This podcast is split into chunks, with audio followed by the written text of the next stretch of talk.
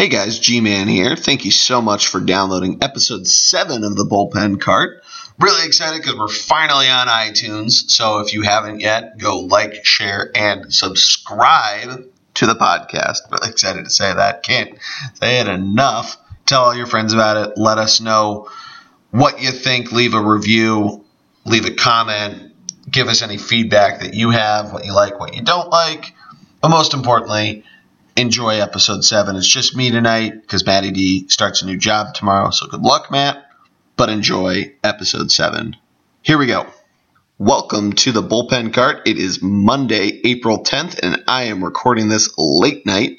Matty D starts a new job tomorrow, so he bailed on doing our week one recap with me. And I went to the Flyers game earlier tonight, which we'll uh, talk about in a second. Went with my buddy Jeff. Had a bunch of t- friends in town from Lehigh this weekend. Really good time. Decided at the last minute while we were watching the fourth round of the Masters that we'd try to go down and go to the game. Bought some tickets pretty cheap and had a really good time there. But let's uh, let's talk about the Masters before we jump into the recap of Week One of the Major League Baseball season. Sergio Garcia captured his first major title, the Green Jacket, in his 74th major start. That was the fourth highest in the history of the PGA Tour. Pretty cool comp- accomplishment to you know win the green jacket. Not a huge Sergio fan myself. He won in that first playoff hole over Justin Rose, a guy that I really like. He won, uh, of course, in Merion in the U.S. Open in 2013. So I've, I've heard a lot of good things about him. And while he is a Brit, do have a little bit of a the Philly tie there, so maybe a little bit of bias. Um, but it was, I mean, it was a cool experience to watch. We um, jumped down on the subway around the time that they uh, moved over to the 16th hole, missed 16, 17, got into the Wells Fargo Center as the 18th hole started. And I actually uh, tweeted this out, but it looked like probably about 75% of the people that were at the Flyers game were sitting in this bar that's in the middle of the, the stadium watching not only the 18th hole, but the playoff hole. So it was uh, fun to see there and it was it was uh you know we walk into the bar, two balls sitting next to each other on the on the fairway. Justin Rose puts his to about 20 feet, and I turn to my buddy next to me and say, you know, Sergio's got to put it to 15 in order to even have a shot at uh, at tying him. Of course, he does, and both of them whiff their putts. Go to extra holes. Justin Rose kind of he shot himself out of it with that drive to you know to punch out, and then Sergio lights out. Birdie's the first playoff hole, captures his first green jacket. A lot of people have similar opinions, um, but everybody was happy to see him ultimately take that first green jacket. You know, he's done a lot of stuff to rub people the wrong way, but ultimately, you know, seeing a guy who's you know, really grinded away at it, and especially on a on that you know that long and and that I don't want to say illustrious, but that long of a career where he's really he's grinded it out and, and he's finally pulled it off. Good for Sergio. But um, other notes on the tournament, a guy I'm a huge fan of, Rory. He didn't really shoot himself out of it, um, and he almost shot himself into it, but he was even through three three rounds. He went even on Thursday, one over Friday, one under Saturday. Could never really totally get it going. He had a couple really brilliant spots where he almost was able to put a couple, you know, a couple birdie streaks in play. Three under today, so I mean, you know, do that four days in a row, and you, you win the tournament by three by three strokes. Sergio and Justin Rose tying it nine under. You know, but it was a weird tournament. Um, it was fun to watch. Thursday was just it was so tough for the guys to really get it going. Of course, Charley Hoffman had a really nice start, um, but with that wind and, and, cold weather making the course just play so much longer, you definitely had to really watch and, and wait it out in terms of seeing who would ultimately arrive, you know, arise to the occasion. And it, was it was nice to see both Sergio and Justin do that. Other guys that, that finished up there, Charl Schwartzel, who actually was two over to uh, start the tournament, got himself up there. Thomas Pieters, who was um, the early, early leader, you know, never really got out of it, despite the fact that he went three over on Saturday. He had two posted two 68s on Friday and Sunday. Ultimately, to finish in in uh, five under. Matt Kuchar also finished five under. He had that awesome hole in one on the 16th hole. He and Rory, uh, I believe, are in the same group, and it was it was cool to see. It was it's um, something that I saw that um, I believe it's 10, 10 of the last 11 years somebody's shot a hole in one on the on the 16th hole. Um, but but fun to watch. Adam Scott, who looked like he could possibly put something together. Um, you know, he um, shot a 73 and, and, ultimately finishes two under behind Rory. But that's something where again, you know, he started with a 75, and you know, it's it's it's just that Thursday was a tough round to really get a barometer of who could go where. But that's what makes the Masters so cool. It's that early that early April tournament. You know, up here, of course, in in the Northeast, we get crazy weather where it's you, know, you can see snow on a baseball stadium to start to start the year. Sometimes you see it in Georgia, and this happened to be one of those times. But I would think it's a uh, not necessarily the best barometer to, to go forward with the PGA Tour, but it's it's certainly something to be excited about. I'd say. Um, obviously, the Masters is the Masters, but it's going to be something cool to to uh, you know tell your friends about it in terms of watching that playoff because it was it was such an exciting finish and that's something that that um, you know the Masters has I don't want to say it's gotten its complaints but you've had a couple tournaments you know in 2014 and 15 particularly with uh, Bubba and Jordan running away with it that you know haven't been as exciting and it was nice to see a playoff kind of come back into the fold but speaking of Bubba he Zach Johnson both missed the cut. A couple other guys do. Henrik Stenson, which was a pretty big shock after his really good 2016, of course, winning the British Open. The guy that everybody was talking about was Dustin Johnson, who fell down the stairs because he was uh, allegedly wearing socks on hardwood floors. A lot of different uh, conspiracy theories flying around about what necessarily happened, but you know, hopefully Dustin comes back to a speedy recovery soon. But moving on, mentioned being at the Flyers game.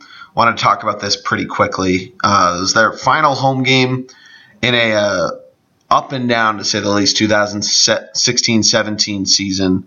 Uh, Flyers ultimately lose in a shootout and actually in a fun game against the Carolina Hurricanes. But it was um, it's been a fun season to watch, despite the really really shitty run that they've gone through in 2017 but the, you've seen a lot of rookies come up. A lot of rookies do well. You've seen Travis Konecny have a, an up and down year. Ivan Provorov become one of the better defensemen um, on the team, along with Shane Gostisbehere, who he really he almost he almost was the the epitome of the team in terms of his play, having some some streaks, having some really cold streaks. The Flyers, of course, had that 10 game winning streak. By the time the, the calendar turned over to 2017 they really they really just couldn't keep it up and they showed their youth pretty quickly and it's something where you don't want to see them peak on a uh, on a long-term basis but it's good going forward and it'll be exciting to see them develop. But um, let's let's move on to the, the main show. Baseball is back and let's let's all be be be excited for it. Um, the first week was was pretty awesome to say the least, um, but it's it's always great to have baseball back. And I'll you know I'll talk about the Phillies a little bit, of course, being a big Phillies fan, and I have uh, some of my own reserved opinions about about how the first week went. But let's start on the general basis. Teams who won. You have uh, once again the Cincinnati Reds, who post a four and two record through the first week of baseball. Last year, I think they were five and one. So another hot start from the Reds. They um, actually, you know, did it both on the road and at home, two and one. And it's it, you know it's it's something to see there. They they did this in St. Louis. They went two and one. The Cardinals starting the season out two and four, but it's definitely not sustainable. Matt and I both, I believe, had had them finishing in fifth, and that that's something that while you see them plus eight on the run differential scale, it's something that's definitely not sustainable. But another team that we both had our mixed opinions about who is the hottest team to start the year.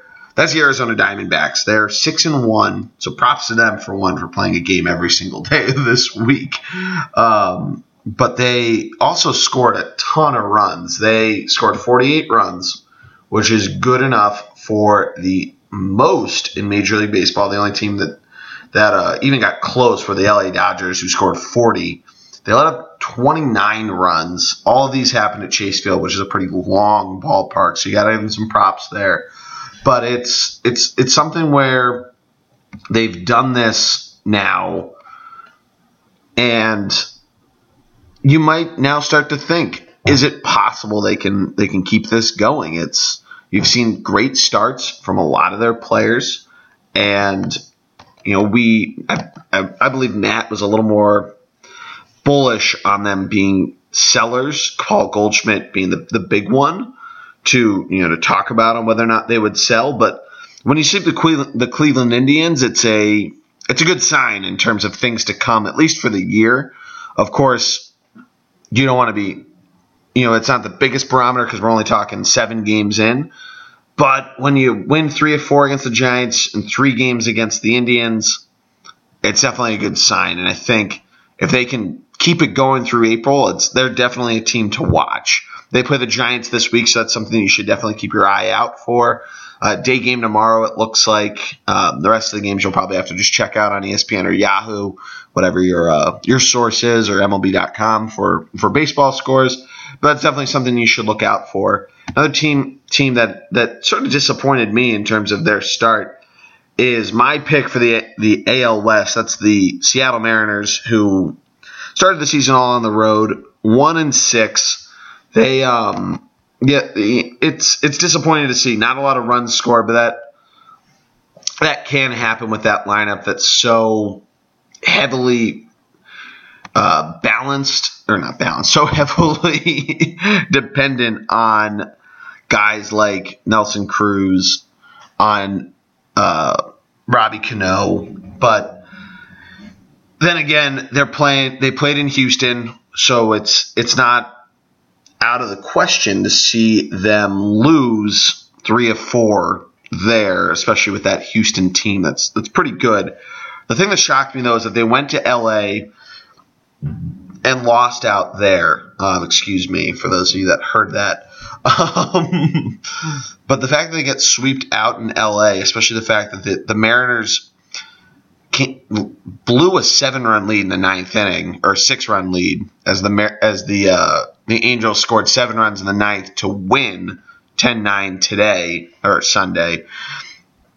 It's something that that's concerning um, in terms of you know you want your bullpen to do well, but again, these are probably the, the, the overreaction machine is is certainly in full force, especially when I don't have a foil to, to bounce it off of me. But I don't necessarily like to see that sort of stuff, especially against a team like the Angels that, while they can hit the ball really well, they aren't necessarily a team that if you you're winning nine two or nine three, you should be putting them away. It's not something that they're a team that uh, that can boom put out seven runs. Um, but then again, we've seen that from some other teams, and, and, we'll get there in a second. But let's give out some individual awards here um, for those that that, I, that I've talked to about this. The individual awards are going to be named after uh, baseball players from movies. So let's start with the the easy one. We're going to do the Roy Hobbs, which is the MVP. Roy Hobbs, of course, being from the Natural. I'm going to give mine to um, Salvador Perez, who hit four home runs this week, did pretty well. He, of course, is uh, is a member of the Kansas City Royals. Is pretty good catcher in general in terms of his fielding. Not necessarily known for his hitting. Hit four home runs this week. Batted 292. All of them were solo shots, so it didn't really put put across a lot of runs on the board. The Royals are only four and two right now, so not necessarily the you know the catalyst to a great start from Kansas City, but it's certainly something where the the positioning of catching is such a fielding heavy you know, position. So to see a catcher go off on a good week, four home runs is is pretty damn impressive. So good for you, Salvador. You get my uh, my pick for the Roy Hobbs Award. Moving over to the to the um, Billy Chapel, which is the pitcher of the week, almost the, the Cy Young of the week. You want to give it to a guy like Madison Bumgarner and his two home runs last week, and that's that's a pretty big you know props to you, Madison Bumgarner. I could give it to you, Johnny, to your teammate Johnny Cueto and his two wins, but the guy I'm pretty optimistic for, and it's it's almost a crime that I haven't mentioned anywhere in the vicinity of the Chicago Cubs yet. But I'm going to give my my um, Billy Chapel award to Jake Arrieta, who posted out a pretty great week, two and zero oh with a 2.08 ERA and 16 strikeouts, which is pretty, which is pretty awesome. And he's thrown 13 innings, so that's you know a good, good return to form, if you will. He also has posted less than a one WHIP uh, walks hits plus inning, walks plus hits over innings pitched. So that mean, basically that's an idea of how many base runners you're letting up an inning, and he's letting up less than one. So I think it's a good sign for the Cubs and for Jake Arrieta that he's getting it going. And you know that's that's my guy. It's my my uh, um, Billy Chapel pitcher of the week. Moving on, we're gonna go to the we gave the we gave the hot teams, gave the cold teams. Want to give out Rookie of the Week award, which is the Henry Rowengartner, which of course is speaking of the Cubs from the movie Rookie of the Year. But my Rookie of the Week is going to go to Jesus Ag- Aguilar. I really butchered this, the uh, the Hispanic last name there, but uh, he plays for the Milwaukee Brewers. For those of you who don't know, he's a first baseman. Batted 438 for the week with two two runs, two RBI, on base percentage and slugging percentage, both of 500. So his OPS is 1,000 for the week. Obviously, a pretty good start. Other rookies you should look out for. The big one, big name being Andy Benintendi, the Boston Red Sox outfielder who hit a bomb on opening day. Um, we also got from the Seattle Mariners, we have Mitch Haniger, who hit three home runs during the week, so he's another one to look out for. Aaron Judge, great, great first week in the bigs, one homer, not necessarily the best batting average, um, but he, you know, he at least was able to control it a little better than Haniger. Haniger had ten strikeouts, so definitely a, a big swing swing guy, uh, swing and a miss or swinging slam it type of guy, but the rookies are always fun to watch here. On the pitching side of it, you have a few different guys. You have Freeland over in Colorado, Garrett in Cincinnati, the duo from the A's, Alcantara, Alcantara, excuse me, who doesn't necessarily do pretty well. Um, same thing with Cotton, but there's certainly guys to watch out for. Um, but a lot of the you know the rookie pitchers of course, like anybody, it just it takes a little time. So, you know, those are the rookies. The Henry Rowengartner, for me at least, goes to Aguilar. I think is how I'm going to say it's pronounced. If anybody has the correct pronunciation, please send it my way. Uh, that's by Henry Rowengartner. Uh, my Crash Davis Award, which is going to be for the minor leagues, is going to be for J.P. Crawford, who has struggled a little bit, but I want to at least keep it just someone I know a little more because the minors started a, oh, started on Friday, so I so I want to just keep it with someone I that I am a little more familiar with, who is the Phillies' top prospect, plays for the Lehigh Valley Iron Pigs currently. He's a shortstop, and over the weekend still struggling, so it's tough to give him the award. You can look up his uh, one for fifteen weekend but a guy that you should definitely keep an eye out for. I know the stat line right now doesn't sound particularly great, but he'll at least get a little more acclimated to it as the season goes on. The Phillies may or may not call him up this year. Freddie Galvis has had a pretty good start to the season, which we'll get to in a second. But uh, Crawford's a guy that you're going to be hearing a lot in the Philadelphia Phillies organization, probably in 2018 and going forward. But that being said, let's talk about the Phillies. I'm Going to keep it pretty short here. The Phils had a uh, an interesting opening week. They lost two of three in Cincinnati, and then won two of three in their home opening weekend against the Washington Nationals. Opening day, 4 3 win, went pretty well. Um, they were up 4 1 until the ninth inning when Jeanmar Gomez led up two runs. And sort of the bookend, and not two, sort of, but two bookend of the week. The Phillies had a 3 0 lead going into the ninth inning, and Jeanmar Gomez led up two base runners and then a three run shot from Ryan Zimmerman.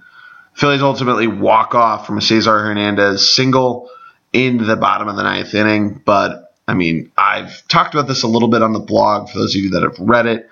But Jeanmar, I think it's his time to no longer be the Phillies closer. You have Hector Neris, who's been great as a setup man, who I think it's it's his time to move over into that closer role. He actually had started it uh, last year, and he and Jeanmar were potentially going to split it at that at that last year or at that point last year. And Jeanmar had a pretty hot start until about the middle of May. Jeanmar then had a really really tough time for the rest of the season. Ultimately, to, to have his closer title stripped, he won it back in spring training and I think he's quickly on the, the route to having it stripped once again. So that's my take on it. Have have Hector Neris take over, but the, for the rest of the week, um, Jerad Eickhoff two solid starts on or one solid start, excuse me, on uh, what last Wednesday in Cincinnati, where he threw threw a pretty good pretty good game. Phillies ultimately lose when Eickhoff throws a hanging curveball that just gets taken deep by Joey Votto. Then on uh, on Thursday, Clay Buchholz's first game, which he actually looked he looked okay up until he let up four runs in one inning. Phillies were leading 4-0, then it's 4-4. Phillies ultimately lose 7-4. Friday, uh, home opener, the Phillies looked like they were just going to crushed, and they actually made it a little interesting. Freddie Galvis hit not, hit another home run for the Phillies to bring it close, but they ultimately drop it 7-6. Phils go ham on Saturday night. 12 run first inning. Ultimately win 7 3. And then I went over today. The 4 3 law or 4 3 win against the Nationals. 3 and 3 week to start. Probably about what you would have thought. I might have thought it was 2 2 of 3 in Cincy, lose 2 of 3 in Philly. But, you know, I'll take it. They're technically tied for the lead in the NL East going into uh into week two, where they'll play the Nationals. I'll actually be going down tomorrow night. Dollar Dog night should be pretty exciting. I uh, I always like to try to see the the Mets. Talked about that in the the NL East preview. Um, that they're a fun team to watch, especially in Philadelphia. It's actually a pretty good mix of Phillies and Mets fans because it's not so far to go down. I'll be seeing Jerad Eickhoff, which is why I, I for whatever reason, my brain at this late hour of the night thought he had two two starts, but J- Jacob Degrom will be on the on the mound for the Mets, so I'm pretty excited to see him there. Um, but yeah, that, that Mets team, they're also three and three. They um, they've played all their games at Citi Field, and they're hitting the road now. Um, they're going to be a lot of fun to watch. I mean, I we've talked about this. I have them finishing second, but another guy that I could easily have given the the uh, Billy Chapel Award to was uh, Noah Syndergaard, who an absolute dominant pitcher, and he um, he got a win tonight on Sunday Night Baseball, but he between the fastball and that slider is just sometimes is just unhittable at times, and he can get himself out of any jam, and it, he showed it on opening day. He looked like it tonight, and he's uh, definitely on the campaign to the Cy Young, and I think it's it's pretty easy to see that. And uh, before we get to the week ahead and the stadium snacks and, and all that good stuff, did want to address a question we got from a good friend of ours of the podcast, Joe Martinez, Joe Mart, who um, wanted to know a little more about how the MLB does their scheduling, which it's pretty straightforward. Uh, you play about 18 or 19 games against teams within your division. Three home game, you know, three series is at home against one team, three away at that team's stadium, and then a home and an away against teams within your league, so in the other two divisions. Then uh, interleague is where it gets a little tricky. the divisions basically rotate on who plays whom every single year. The one exception, uh, or rather not exception, but the sixth interleague series that you play, or sixth interleague team, I should say, and I'll get to why this why I phrase it that way in a second, is usually locked in. And the, the easiest at least to make to make sense of it is to talk about the teams that are one of two within a city, Chicago, LA, New York. Um, the reason for that is that Major League Baseball refers to it as natural rivals. And as I say that, I use it with quotation marks because for teams that are outside of the same city, same state, it's bullshit. um, but basically, how it works, you probably have seen this once in the last four years. But your team and your their natural rival will play a home and home four game series. So they played two games in City A, the other two in City B. And the reason why it's bullshit outside of New York, Boston, Chicago, the Missouri teams have always been their own nat- natural rivals, and that makes sense. The Bay Area teams, you know, and so on and so forth. Um, but the the big thing with with why this is bullshit is that for the teams that, that fall out of there, it doesn't really make any sense. The Phillies have changed who's their who their natural rival is. Originally it was the Red Sox, it then became the Toronto Blue Jays, then went back to the Red Sox. It was then the Orioles one year. So the Red Sox this year.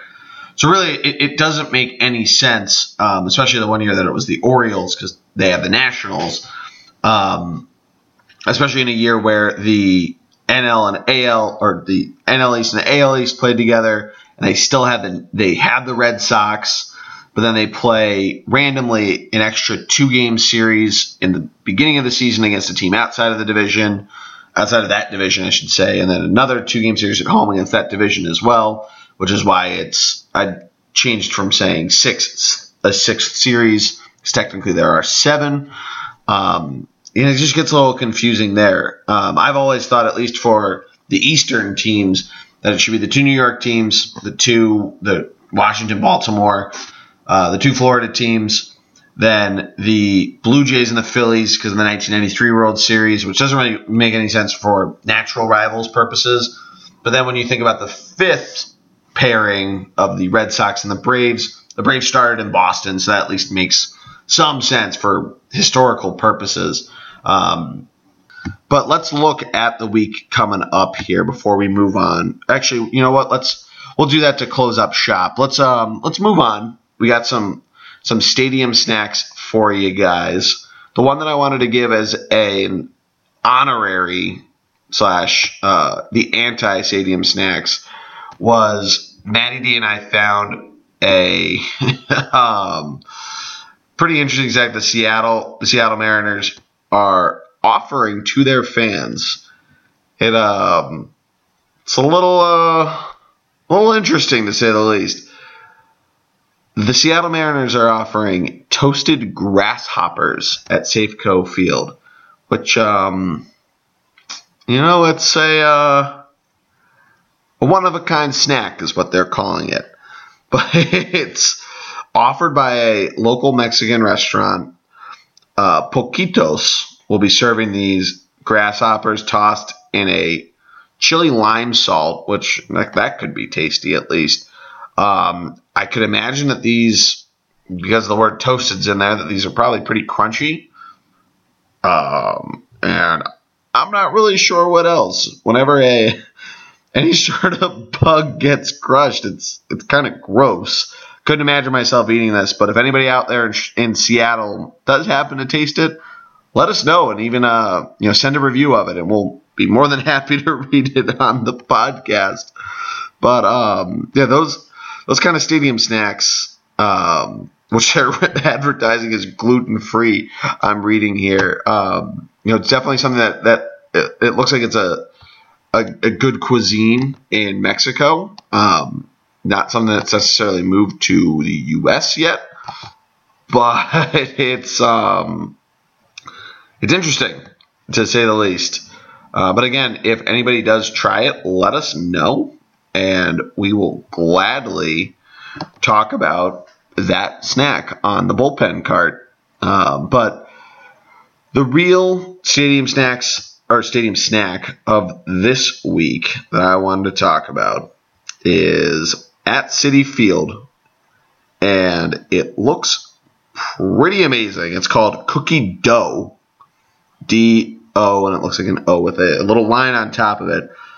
But it is, it looks incredible.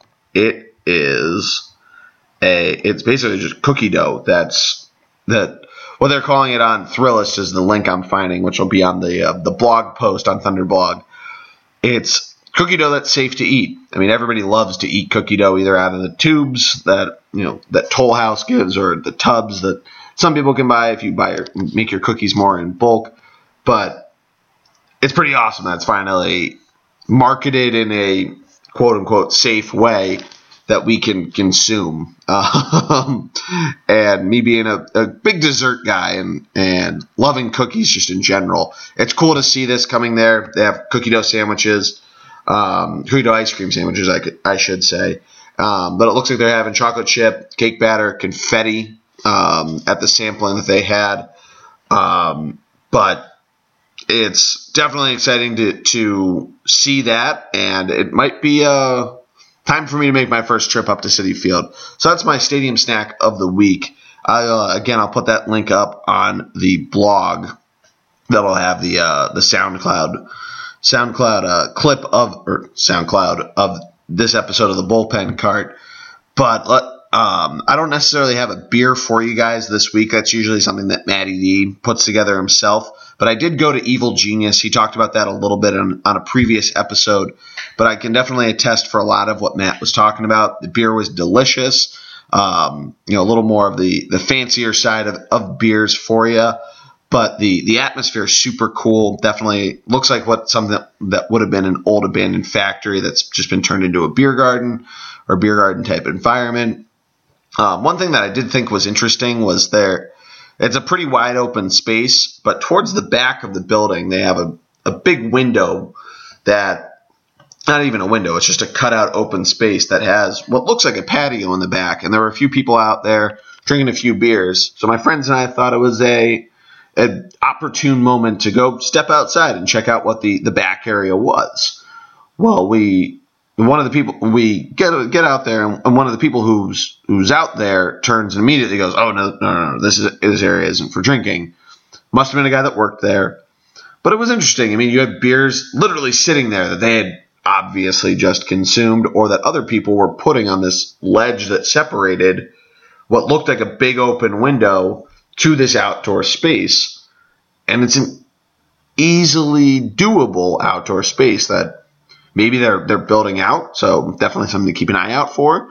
Uh, but it was just a little interesting experience there. But thought it was really funny. They also had a looks like a, a manager. The manager's room looks like it's up. It looks like it's on the second floor above the space where everybody's drinking, almost like a uh, manager's room in a, in, in a factory.